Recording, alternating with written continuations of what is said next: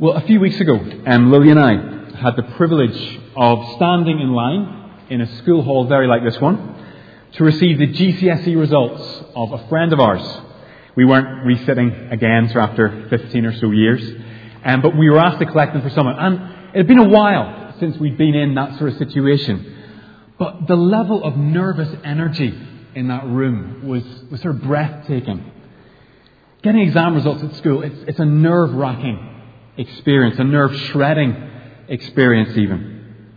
Have I done enough to get the grades I need? Will I be happy with my results? And perhaps equally important, will my parents be happy with my results? Will my friends be impressed with how I've done? Have the examiners been kind to me? Or have they rejected me? Have I passed or have I failed? Just standing in that queue just brought me on a bit of a cold sweat. I just thought, those are the questions I remembered feeling. And I really felt for the people around me waiting for their results. Just to put your mind at ease, the person I was collecting results for did very well. So, so that's all right then. But it got me to thinking about the role of the examiner and the power of the examiner on a day like that. On a day like GCSE results day, it can feel as if the whole future course of your life is in the hands of this invisible, faceless examiner you've never met, and he's the one, or she, who decides whether to pass or fail you, whether you get to go to the college of your dreams, do the job of your dreams, or not. And the, the fear you have at that moment is that, well, if I got them on a good day, I'll be all right. If I got them on a day where they were feeling generous to me, where they felt, yeah, bad handwriting, but I'll let that go, then you'll be okay. But what you don't want is to be the final paper at the end of a long day when your examiner is tired and fed up of essays on photosynthesis or whether or not Hamlet fancies his mum. See, you get the examiner on a bad day and you fear that's it. You're sunk. It is a frightening feeling, putting your hands, putting your life, sorry, into the hands of this shadowy figure who examines you. I want to suggest that for many people in the world today, it's that vision of the examiner, shadowy, unknown, very possibly unfair or harsh, that puts them off the idea of the God who Christians believe in. Because even people with very little knowledge of the Bible will have some understanding that Christians believe that God will judge us on the basis of our lives. It's a conception of God that's shared by many world religions, Judaism, Islam. And an awful lot of people find that vision of God terrifying. Some just are scared by the idea of this good God judging them. Others object to the idea. How dare God judge me?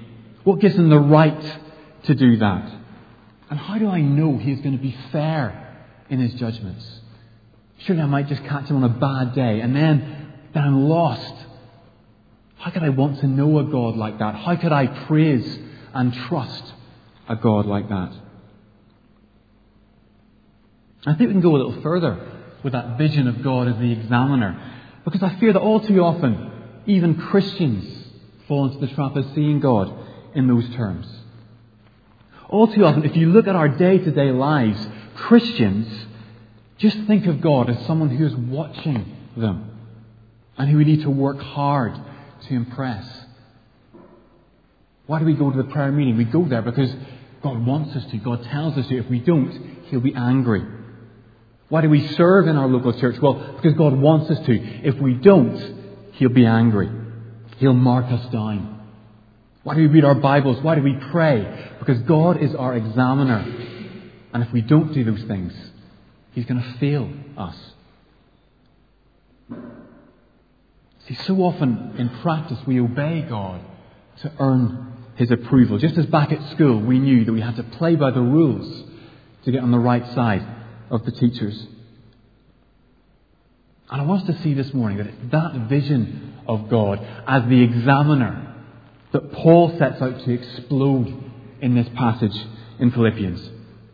See, Paul knows all about the tendency of human beings like us and like him to think of God as supremely a judge whose approval we must earn through our hard work and spiritual discipline. And we're going to see that Paul, in his own life, could have basically written the book on living a life of discipline, self control, and hard work in the service of God. Paul took religion to an art form. He tells us that in verses 4 to 6. But instead of writing the book on religion, Paul's letters in the New Testament contributed to write the book on God's grace. Instead of the God who is an examiner, who may be harsh, who may be unfair, Paul wants to see that the living God is a God who sets us free from that desperate attempt to earn his love and his approval. A God who delights to show foolish, weak people like us mercy. And he calls us into a personal relationship with himself through the sacrifice of his son Jesus. You see, Paul wrote these words to the community of Christians at Philippi because he was absolutely convinced that the only way a church can have a healthy and joyful and loving life together is if we get our vision of God right. It's essential that we see God for who He really is, not who we might fear He is, not who we might at our worst moments suspect He is, but who He really is as He has revealed Himself through His Son, Jesus. Because only then, with that clear vision of our God of grace, will we be equipped and empowered to live for Him, to love one another, and to make Him known. See, Paul sets two alternatives before us in this passage. Do you want to relate to God on the basis of religion? Or do you want to relate to God on the basis of grace? And Paul urges us to get grace right, to understand it, even when we struggle to, to grasp onto it. Because if we understand grace, then we understand God. So I want to ask us the question this morning that Paul is basically asking the Philippian Christians How can I know that God accepts me as his child this morning? See, if you're not a Christian here this morning, that's a huge question for you. And I hope Paul's message to the Philippians will speak to you this morning. And even if you are a Christian, that doesn't let you off the hook. Because again, as we've already seen, our own lives often are lived basically to earn God's approval. Think about the motivation behind your life and compare it with what Paul says about Jesus here. Think about the things you do, the things you don't do, the way you think about God when you're on your own. Who is this God you trust in? Is he the God that Paul is talking about here?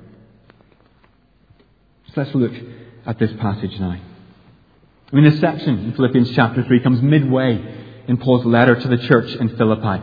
And Paul's beginning to sum up his letter to these Christians. And in verse 1, he has important advice to give them. Just read verse 1 for us. Finally, my brothers, he writes, rejoice in the Lord. It is no trouble for me to write the same things to you again, and it is a safeguard for you. See, apparently that command, rejoice in the Lord, is something the Philippian Christians heard Paul say a lot. When he spent time with him, he was forever using that refrain. Rejoice in the Lord. Remember to rejoice in the Lord. Are you rejoicing in the Lord? But Paul made no apologies for repeating himself. See, what Paul is calling them to here is a proactive commitment to think of who their Lord is and to find their joy in Him. See, Paul isn't concerned here primarily with whether or not the Philippian Christians feel like rejoicing God in, in the Lord at any given moment. Actually, he just tells them to do it. Rejoice in the Lord every single day, he urges them. Rejoice in who your Lord is, Jesus Christ, the gracious Son of God, and rejoice in who you are because of him and because of what he has done for you. See, Paul's saying rejoicing in the Lord isn't something optional. It's not something just for positive people or for people having a good day. See, Paul is urging that group of Christians in Philippi that they need to actively remember to thank Jesus for who he is every day. Otherwise, they're going to be open to losing grasp of who He is. See, joy in the Lord, Paul tells them, is something they need to fight for. So I have a question for us as we hear these words to the Philippians. How seriously do you take joy? It's kind of a, a, strange way of putting it, but I think that's what Paul's saying here. How seriously do you take rejoicing in Jesus? Because Paul tells us here that is important and it is vital to our spiritual health. See, too often we imagine that truly mature Christians are the most somber and serious people. When I was growing up, I thought a really godly person was the one who never cracked a smile in church while I would just fidget and, and mutter in my pew. Those are the really godly people. But Paul says something very different. He says the sign of godliness is that we rejoice in Jesus. We rejoice in who He is and what He's done. Because when we're doing that, we're actually protecting our hearts. If we're rejoicing in the Lord, Paul says, it is a safeguard for you. He writes at the end of verse 1. Rejoicing in the Lord will protect you from the drift to religion. See, if you're a Christian here this morning, you need a safeguard. You need protecting from your own heart. And the threat you need protecting from is the threat of religion. And I need to take a moment to define what I mean by religion here, because obviously people define it in many different ways. What I'm saying is that when Paul mentions the alternative to grace, he is talking about religion, and by that I mean he wants to protect us from the mindset that when we see all around us in the world that God will only accept us and others will only accept us on the basis of what we do. Religion says, I obey therefore I am accepted. I do certain things, therefore God loves me. And every single one of our hearts will begin to believe that if we don't actively remind ourselves of the gospel of grace and of the Lord of grace, Jesus Christ. See, religion is the default setting of the human heart in everything in our lives, in, in our work, in our relationships, in our pastimes, we instinctively believe that we will only get out what we put in. And of course, that's partly true. We do need to work at our careers, our friendships. We do need to take responsibility for many of the things in our lives. But Paul knows here that the real problem arises when we begin to believe that we can earn God's acceptance by the things that we do. We begin to believe that the only reason God will accept me is because I have done what He wants. So God be with me today because I read my Bible this morning, but I'll have a bad day tomorrow because I won't have time to read the Bible. And we believe that the only reason God accepts us is because we work hard to obey Him. Now, in Paul's own context, the context of the Philippian Christians, the big issue then was the issue of circumcision. And in verse 2, Paul's tone changes abruptly from one of warmth and affection through most of this letter to one of violence and aggression. Just read verse 2 for us. Watch out for those dogs, those men who do evil, those mutilators of the flesh. See, three times he is telling the Philippians, watch out and the terms he uses to describe the people there to watch out for are deliberately offensive terms. Those dogs, those men who do evil, those mutilators of the flesh. You see, Paul's talking about Jewish teachers here who were telling the Philippians that the only way they could be accepted by God was to be circumcised. They were perhaps even professing Christians, but they said having faith in Jesus is only good for so much then you've got to get circumcised, and then God will accept you. And you see that Paul is just having none of it. Verse 2 again, he is just so offensive in his terminology here. He calls these Jewish teachers dogs, the worst phrase they use for Gentiles. He said instead of circumcising, they're actually mutilating the flesh. He wants nothing to do with these people. And he uses that harsh language because Paul knows personally the damage those Jewish teachers were doing in Philippi. Because they are teaching the Philippians religion. They're telling them, you need to earn God's approval. You need to live up to God's commands. But Paul knew in his own life that that wasn't true. See, when we look at verses 4 to 6, Paul makes it clear that he knows what he's talking about here. He knows the enemy the Philippian Christians have because he once was the enemy. Just read verses 4 to 6. If anyone else thinks he has reasons to put confidence in the flesh, I have more. Circumcised on the eighth day of the people of Israel, of the tribe of Benjamin, a Hebrew of Hebrews. In regard to the law, a Pharisee. As for zeal, persecuting the church. As for legalistic righteousness, faultless. See, Paul's credentials and Paul's accomplishments as a devout Jewish worshipper of God were impeccable. See, it's not that Paul is looking down on these Jewish teachers here. It's not that he's saying, well, I could never live up to that, so, so ignore them. And it's not that he's berating the Philippian Christians for being stupid for listening to these teachers. No, Paul is being honest here. For a large part of his life, he was not only attracted to religion, he excelled at it. His religious and ethnic credentials were faultless. Verse 5, he says, I was of the tribe of Benjamin, a Hebrew of Hebrews. I was a Hebrew, my parents were Hebrews. His achievements in religion were remarkable. In regard to the law, I was a Pharisee, he says. As for legalistic righteousness, faultless. See, if you want to know how to succeed in religion, in the value of hard work and commitment in reaching your goal, then Paul would have been the man to talk to. Paul was faultless in his observance of the Jewish law. And that was an amazing achievement for anyone to have. See, Paul knew all about the appeal and the attraction of religion to the human heart. He knew that inside every one of us lives the belief that we can be good enough in and of ourselves to gain the approval and respect of God. Maybe just on a very good day. Maybe just with the wind on our back going downhill. But we still believe it. Somehow, I can be good enough. Paul had been down that road, and he had excelled at it.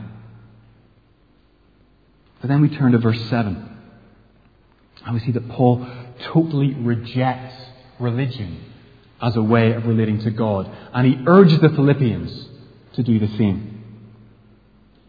You see, you might expect Paul to look back at his former religious days with some fondness, at least to feel some pride at what he had achieved through hard work and study. Again, we just have to look at it and say, these are amazing achievements Paul made. But no. See, Paul pulls no punches in telling the Philippians that the years he spent trying to earn God's approval and to impress God were completely wasted. Verse 7.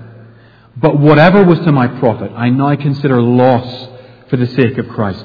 What is more, I consider everything a loss compared to the surpassing greatness of knowing Christ Jesus my Lord, for whose sake I have lost all things. I consider them rubbish that I may gain Christ. See, Paul has discovered that knowing Christ sets us free from religion.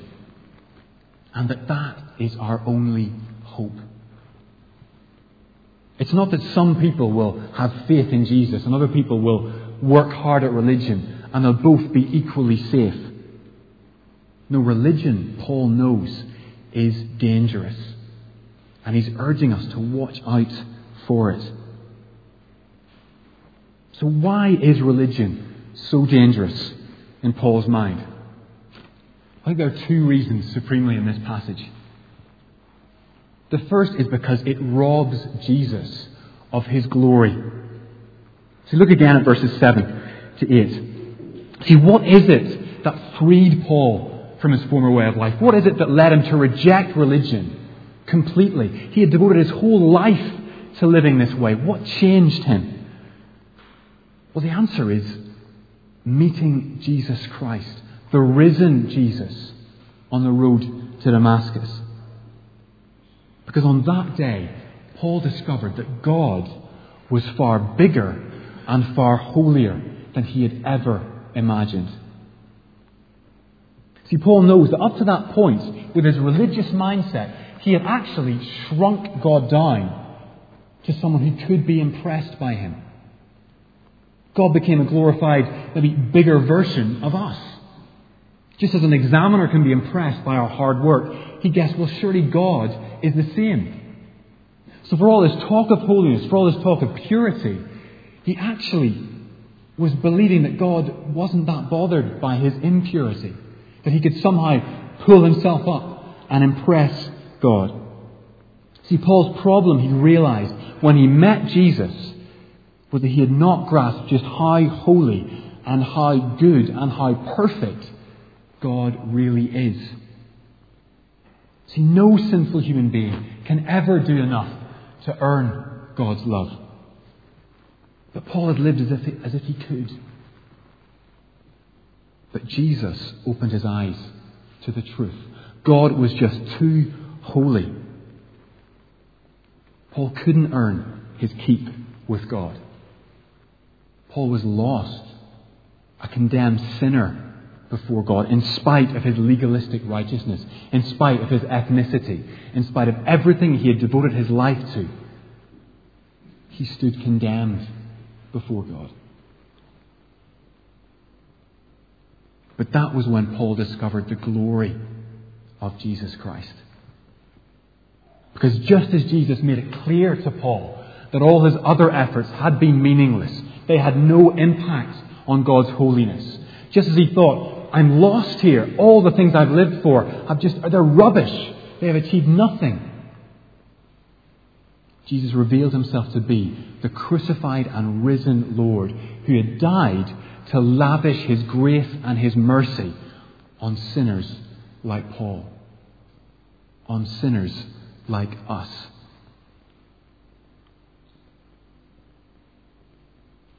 So you often wonder where we see Jesus' glory most supremely. We can read through the Gospels and see great miracles Jesus did, great demonstrations of power, great teaching.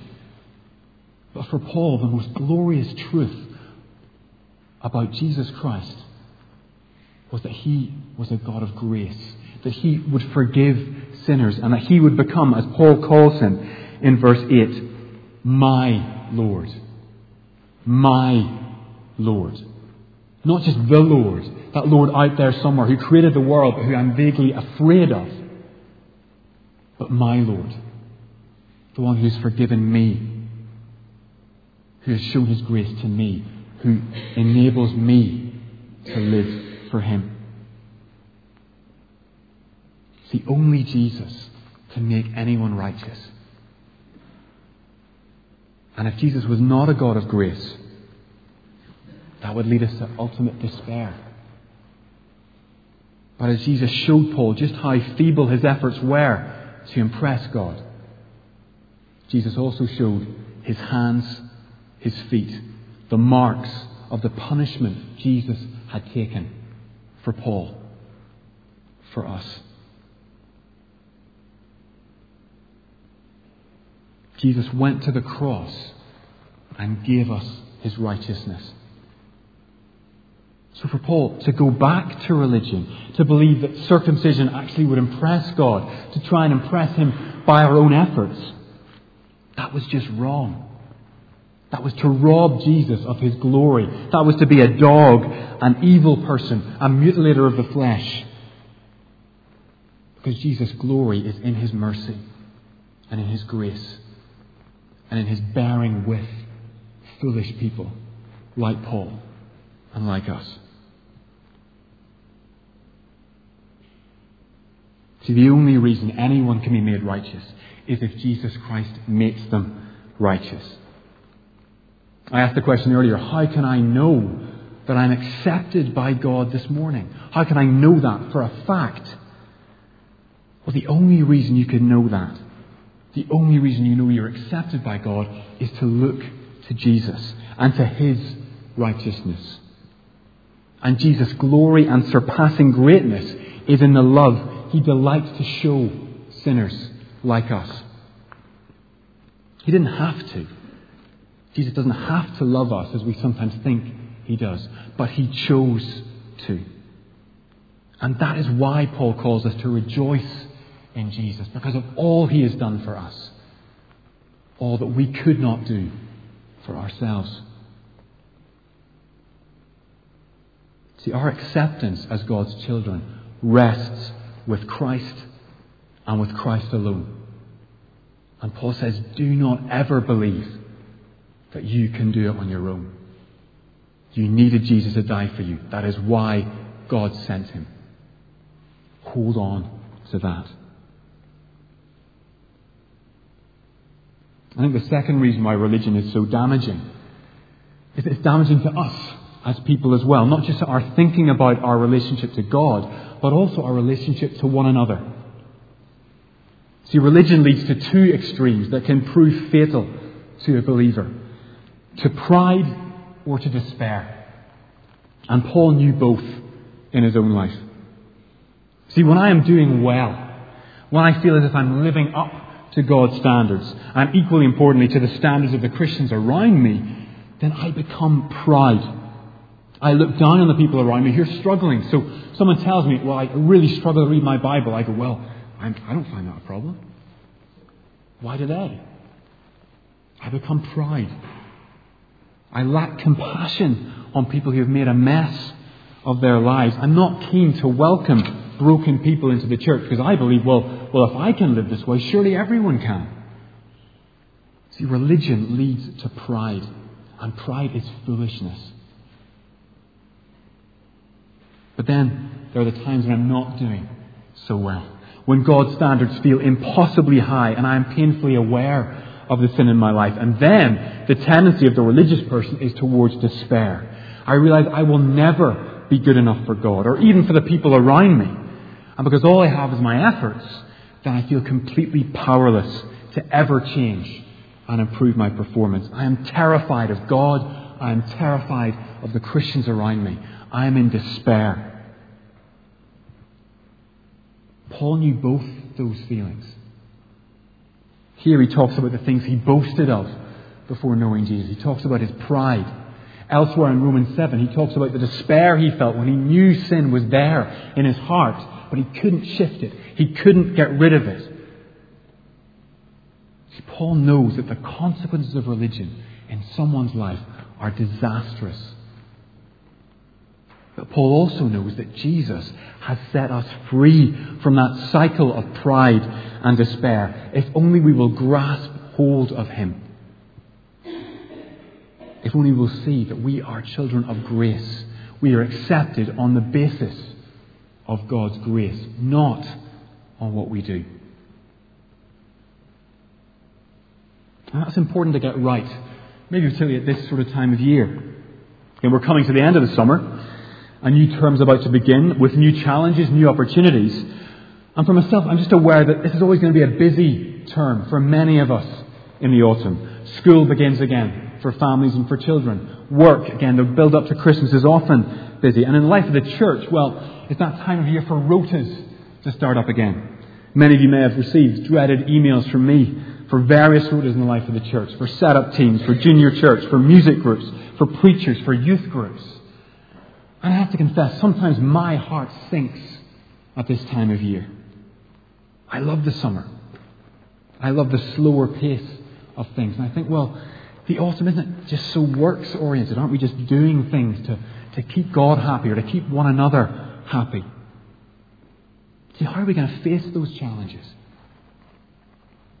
See, if we accept areas of service in the church, if we accept the challenge of God to live for Him in our workplace, in our family, and then we try to do it on our own, then we are just going to face disaster. We will either be proud or I can, I suspect for most of us, we will be despairing. See, we all struggle with that drift, but Paul tells us look at Jesus. Rejoice in the Lord. Know that Jesus is the one who makes us righteous. And then serve off the back of his righteousness. Don't get the cart before the horse, Paul is saying. We do not obey, therefore we are accepted. We are accepted by God on the basis of Jesus, therefore we obey. Grace comes first. God comes first. Jesus' sacrifice is the one thing that qualifies us to call God Father, not what we do in the life of the church. And Paul is desperate that we get that right this morning. See, this term, as we think about the challenges and the opportunities facing each one of us, Paul's telling us we need to look to our God. We need to look to Jesus, to open our eyes to Him and to thank Him for His grace. Every day, spend some time refreshing your memory of the gospel of grace, because otherwise you will lose it. Otherwise, you will think, it's about me. We need to actively remind ourselves it is by grace we are saved, and it is by grace, God's grace, that we live for Him. Remember who your God is this term. And then you'll begin to see that knowing Him and being known by Him are the most precious gifts we can ever enjoy.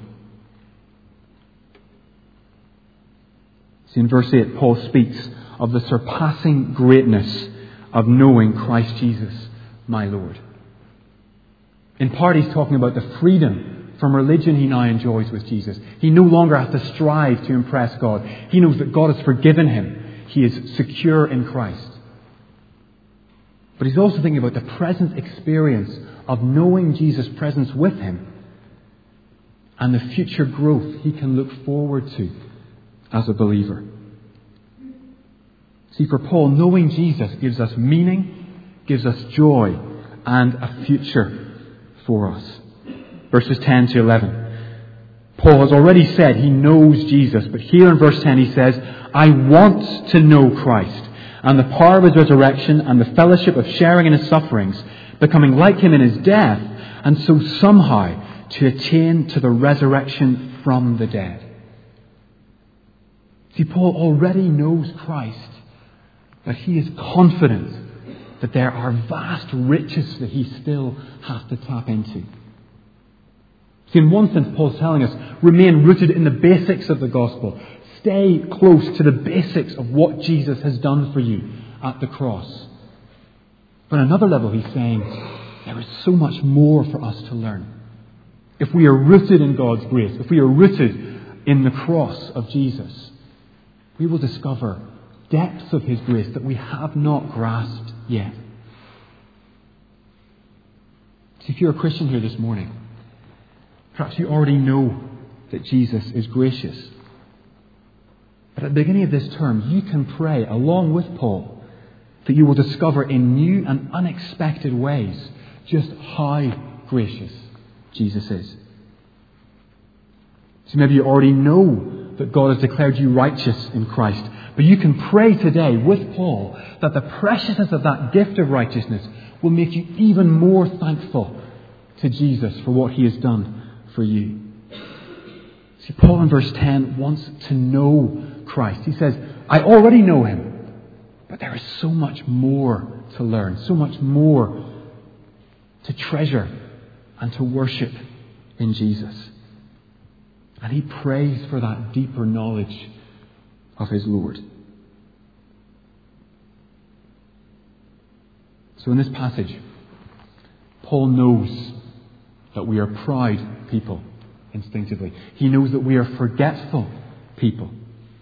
He knows that we all need God's grace, even to remind us of God's grace. That's how lost we are without Him. But Paul's desire to know Christ can become our desire this morning and our prayer for this coming term. So we all have a long way to go in this. Even as I've been working on this sermon, I'm aware so much of my Christian life, my idea of myself, is rooted in what I do, in the gifts God's given me. So I think, well, surely this is how I'm impressing God. But no. Paul says he wants to know Christ because everything else is rubbish compared to him. And that can be our prayer this morning. That we might know in the face of struggles and joys, in the face of frustrations and encouragements, that religion that way just is death. But grace, but God's grace in Jesus Christ is life and hope and joy and a future. And then we can echo Paul's words in verse 12 following. Not that I've already obtained all this, or have already been made perfect, but I press on to take hold of that for which Christ Jesus took hold of me. Jesus has taken hold of us. All we need to do is take hold of Him in response. And then a word of encouragement. Brothers, I do not consider myself yet to have taken hold of it. But one thing I do, forgetting what is behind and straining towards what is ahead, I press on towards the goal to win the prize for which God has called me heavenwards in Christ Jesus. May that be our prayer this term.